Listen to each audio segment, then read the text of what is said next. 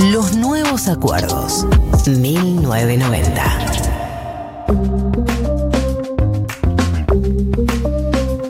Vamos a entrar en el perfil de esta semana, que es el perfil de Fernanda Raberta, la directora ejecutiva de la ANSES. ¿no? Primero, antes de, de- entrar un poco en, en Fernanda, vamos a contar tres datitos y vamos a escucharla brevemente. Ella dirige el ANSES, ella es hija de los militantes de Montoneros, Mario Montoto y María Inés Raberta. Raberta, eh, madre, está desaparecida y fue la fundadora de Hijos Regional Mar del Plata. Escuchámosla un poquito antes de contarte bien quién es. No, yo tengo una historia atravesada por la política, atravesada por, bueno, eh, yo nací unos meses después del golpe de la dictadura cívico-militar del 76, de marzo a noviembre que nací yo, hay pocos meses. Yo siempre digo que de alguna manera en mi historia y en mi testimonio personal el amor vence al odio, porque eh, tiempo después, cuando yo tenía cuatro años, mi mamá eh, está desaparecida, continúa desaparecida. laburando mucho, viendo qué se puede hacer y cómo podemos hacer para que nuestro mensaje le llegue a la gente y para que entre todos podamos pensar en el, que, en el país que pensaron nuestros viejos. porque vas a tener que ir a un banco para cobrar tus 10 mil pesos y en esa misma ida al banco vas a tener la posibilidad de irte con tu cuenta bancaria. Quiere decir que en el mismo trámite que vas a cobrar tus 10 mil pesos vas a estar eh, de alguna manera recibiendo este CBU que es la cuenta bancaria. para hacer este cierre nacional de esta campaña hermosa que hemos transcurrido el frente de todos.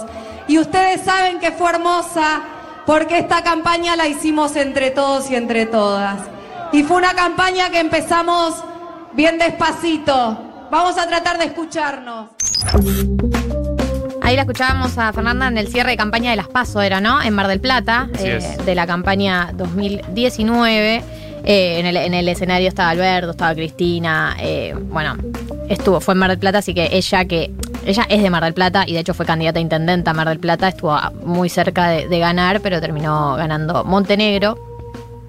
Primero de todo vayamos al ANSES, ¿no? Porque eh, Fernanda es directora ejecutiva del ANSES como para que entiendan un poco el rol que tiene. El rol del ANSES es básicamente la distribución de las prestaciones de seguridad social, que es lo que conocemos, clásico, o sea, lo que la mayoría conoce es la asignación universal por hijo, es eh, el servicio previsional, es, eh, bueno, ahora el IFE, eh, el, el ATP, no, sí, el ATP también es del, del ANSES. Ahí Yo creo que sí. Pero bueno. Eh, bueno, o sea, distribuye, o sea, todo lo que es la prestación social, subsidios por desempleo, eh, asignaciones familiares, todos esos que son las clásicas que conocemos. Eh, sí, sí, el IFE es de el IFE y el ATP, ambos son del ANSES. em, lo, lo maneja la caja del ANSES, que eh, una de las cosas que me decían también hay cerca de gobiernos que el ANSES en los últimos años hay que prestarle mucha atención a las personas que ocupan ese cargo porque del ANSES terminan saliendo muchos cuadros políticos. Algunos de los directores del ANSES fueron Banoli, Basavilbaso, Bocio, Budú, Moroni, Massa. O sea, te digo, son todos nombres que hoy en día están en la política, son todos hombres, dato también. Eh, pero que también, digo, es, es como una formación de cuadros. ¿Por qué? Porque manejas una cantidad de plata muy grande para un sector vulnerable en muchísimos casos y que requiere eh, ma- eh, mapeo, territorialidad, distribución de, dinero, o sea, requiere como todo una, un laburo que tiene que ver con la territorialidad, con el vínculo con todo el país y con un tema tan sensible como son eh, las prestaciones de seguridad social, que eh, hace que de, ese lugar, si tenés una buena gestión, o por ahí ni siquiera si, si no tenés una buena también, eh, te termine formando como un cuadro. O sea que yo le prestaría atención también a qué es lo que pasa con Fernanda Raberta durante su tiempo en el ANSES y con posterioridad al ANSES. Sí, se lo conoce principalmente por las jubilaciones, que básicamente la da el ANSES, eh, y por eso es la caja más importante de todo el Estado. Entonces, ser la directora ejecutiva de la caja más importante del Estado es un rol bastante importante justamente, pero también, además de las jubilaciones, como decías, tiene la UH, Progresar y un montón de programas que es lo que lo acerca, digamos, al territorio, ¿no? A esto que decías vos del trabajo territorial, y que se enmarca un poco también en la historia de Roberta. Una de las, eh, y también otras cosas que me decían es que el ANSES rankea muy alta en valoración social, como que es una institución muy bien rankeada por, el rol que tiene, digamos. Pero bueno, esto es un poco sobre el rol que tiene en la actualidad. ¿Por qué y cómo fue que llegó Fernanda a- al? Bueno, Fernanda es como una militante desde que nació. Obviamente también tiene que ver con su propia historia familiar, que ahora la vamos a profundizar, pero les voy a contar un poco cu- cuál fue la trayectoria de ella antes de adentrarnos en la historia de, sus padres y su familia. O sea, es cuando muchos de, los. Ella fue una de las fundadoras de Hijos de la Regional Mar Mar del Plata y ya desde a los 12, 13 años ya militaba con, con su. La, persona que la crió. Eh, desde que estuvo en la secundaria formó parte del centro de estudiantes. De hecho, uno de los audios que escuchamos en el compilado recién era ella en una marcha eh, con secundarios en Mar del Plata. Eh, y eh, se graduó en trabajo social, o sea, tiene una licenciatura en trabajo social y durante todos su- sus años de militancia en Mar del Plata se dedicó a tareas sociales vinculadas a la niñez vinculadas a la adolescencia, vinculadas al laburo territorial, como que principalmente en Mar del Plata hizo un laburo más que nada territorial eh, y de militancia estudiantil y después en la facultad. Sí. Ahí, bueno, un poco después de, de- ese momento de la facultad y como ese ingreso más a la, a la política orgánica, tenemos que aclarar que Fernanda Raberta es una militante de la cámpora eh, ADN muy camporista también, pero llega a esa militancia camporista en el 2007 eh, gracias a José Otavis y era que José Otavis era antes de, de haber eh, un poco estar fuera de, de las canchas de la política, eh, era uno de los, de los integrantes de la mesa de conducción de la Cámpora. José Otavis la lleva a la, a la Casa Rosada y ahí traban, como la lleva una reunión con Néstor Kirchner en la Casa Rosada. Y es de la mano de José Otavis que ella llega a ser eh, diputada provincial en el 2011, del 2011 al 2015, donde corta con José Otavis y rompe con José Otavis, un poco por lo que le pasó a muchísimas y muchísimos militantes de la cámpora, de esa, de esa juventud camporista, eh, al verse abandonados por, ese, referente y al perder esa referencia. Y ahí empieza a tener una referencia súper directa con Máximo Kirchner eh, y también a reportar y a tener diálogo con Cristina Kirchner después de, ser electa como diputada nacional, que es lo que sucede en el 2015, y que ella se vuelve también como muy, de la mano de Máximo y muy cercana eh, a Axel Kicillof, que también era diputado nacional en ese momento. Sí, eh, esto, como, como decía Mar, ella, ella eh, forma parte de la cámpora y, digo, es militante orgánica, o sea, fue secretaria adjunta del Consejo Provincial del Partido Justicialista eh, y desde entonces empezó a crecer, o sea, de la militancia barrial y territorial en Mar del Plata. O sea, primero fue diputada provincial y después ya diputada nacional por la provincia de Buenos Aires en el 2015, como decía Mar, hasta que finalmente en el 2019 se presenta como candidata a intendenta de General Pueyrredón, eh, donde termina perdiendo por muy pocos votos con eh, Guillermo Montenegro. Pero eh, lo que nos decían cerca de ella es que o sea, ella tiene este ADN militante de muchos hijos desaparecidos, eh, de, también levantar las banderas de sus padres o de la revolución que, buscaban sus padres. eh, y la militancia es básicamente lo que la define por encima de todo y lo que la, lo que la caracteriza por encima de todo, que terminó en eh, el cargo de la ANSES, que tiene que ver un poco con su tarea territorial, pero también tiene que ver con números y con caja y con cuentas, que también es como, supongo, me imagino yo, el desafío, y más en un contexto en donde no estamos recaudando nada y está complicado el tema de las cuentas. Pero bueno, vayamos, si querés, eh, Marto, a la, historia un poco más familiar de ella. Claro, una de las cosas que se sabe, que más se conoce de Fernanda Raberta es que es hija de, militante de Montoneros y que su madre eh, está desaparecida, fue desaparecida por la última dicta- dictadura cívico-militar. Eh, ella nació en noviembre del 76, o sea, un par de meses después de que arrancó la dictadura, eh, y tanto su madre, María Inés Raberta, como dijiste Bogali, como su padre Montoto, eran eh, integrantes del movimiento montonero. Su padre tenía un rol bastante importante dentro de la organización. Eh, bueno, sucede lo que sucede, sucedió con varios militantes que se fueron del país y tuvieron bastantes viajes. Finalmente, ella terminó estando en lo que se conoció como la guardería. Que de- Fernanda. sí, Fernanda, perdón. Fernanda, eh, desde el 80 al 82 estuvo en esta guardería, que era la casa que habían formado los montoneros en la contraofensiva, ¿sí? Cuando los padres tenían que vol- quisieron, más que tenían, quisieron volver a la Argentina para seguir con la lucha armada, dejaron un grupo a sus hijos en esta casa eh, en Cuba, ¿sí? Con otros militantes que los estaban cuidando. Y escuchemos un poco lo que decía ella sobre qué era esta guardería. Te- Puedo, puedo contar muchos juegos porque todos tenían como un, un- un trasfondo de, lo que nos pasaba.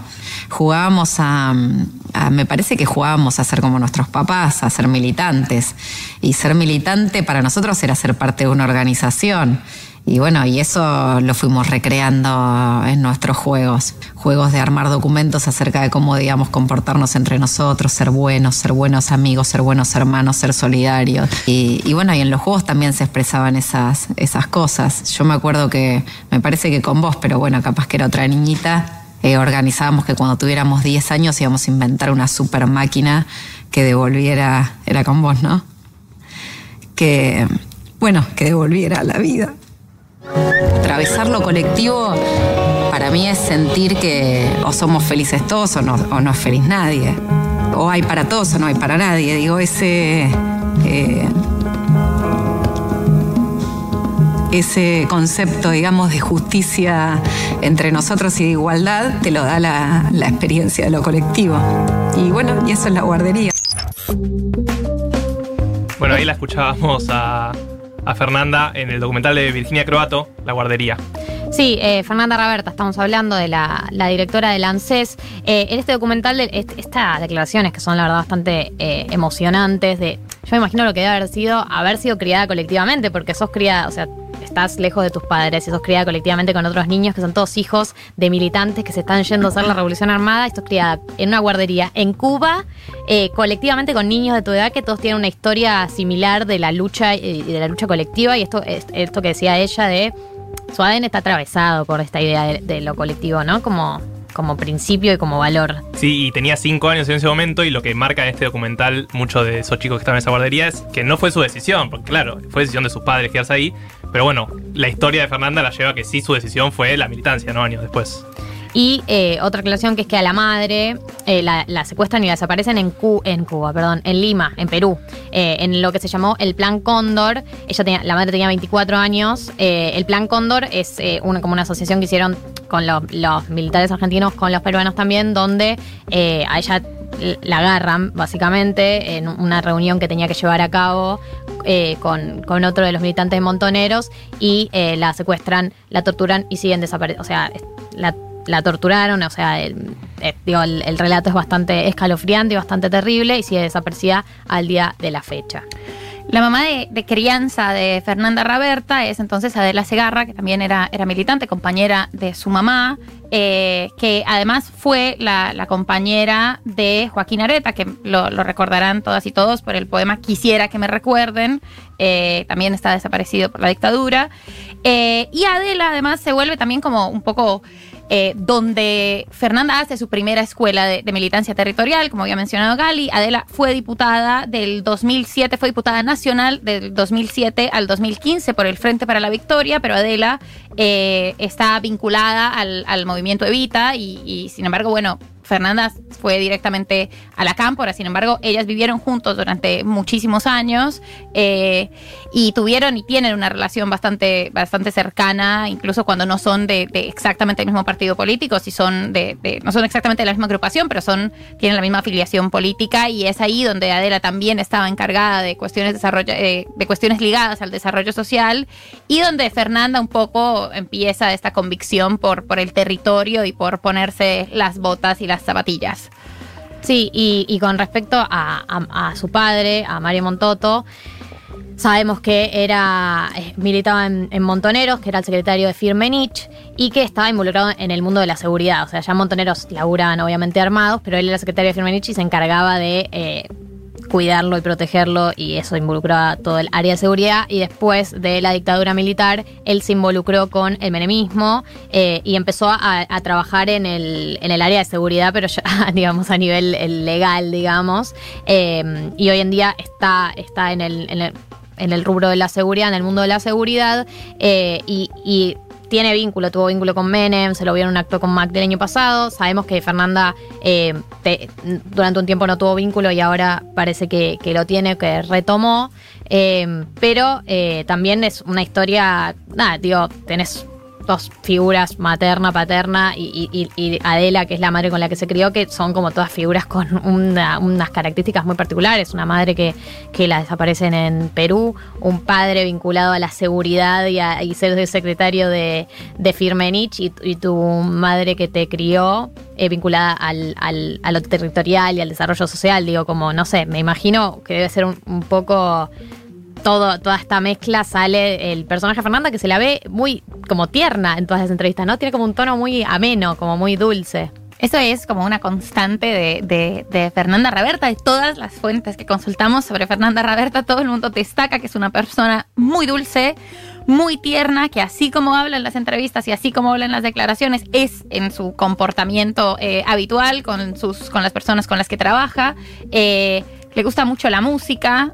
Eh, nos dieron otro, otro dato que me parece que es bastante interesante también, porque bueno, ahora tiene un puesto ejecutivo muy importante, pero Fernanda se conmueve con las zapatillas y es una persona que tiene como un look súper informal y súper cercano eh, a la gente. Le gusta mucho la comida peruana, es otro, otro dato interesante sobre otro dato que conforma su personalidad.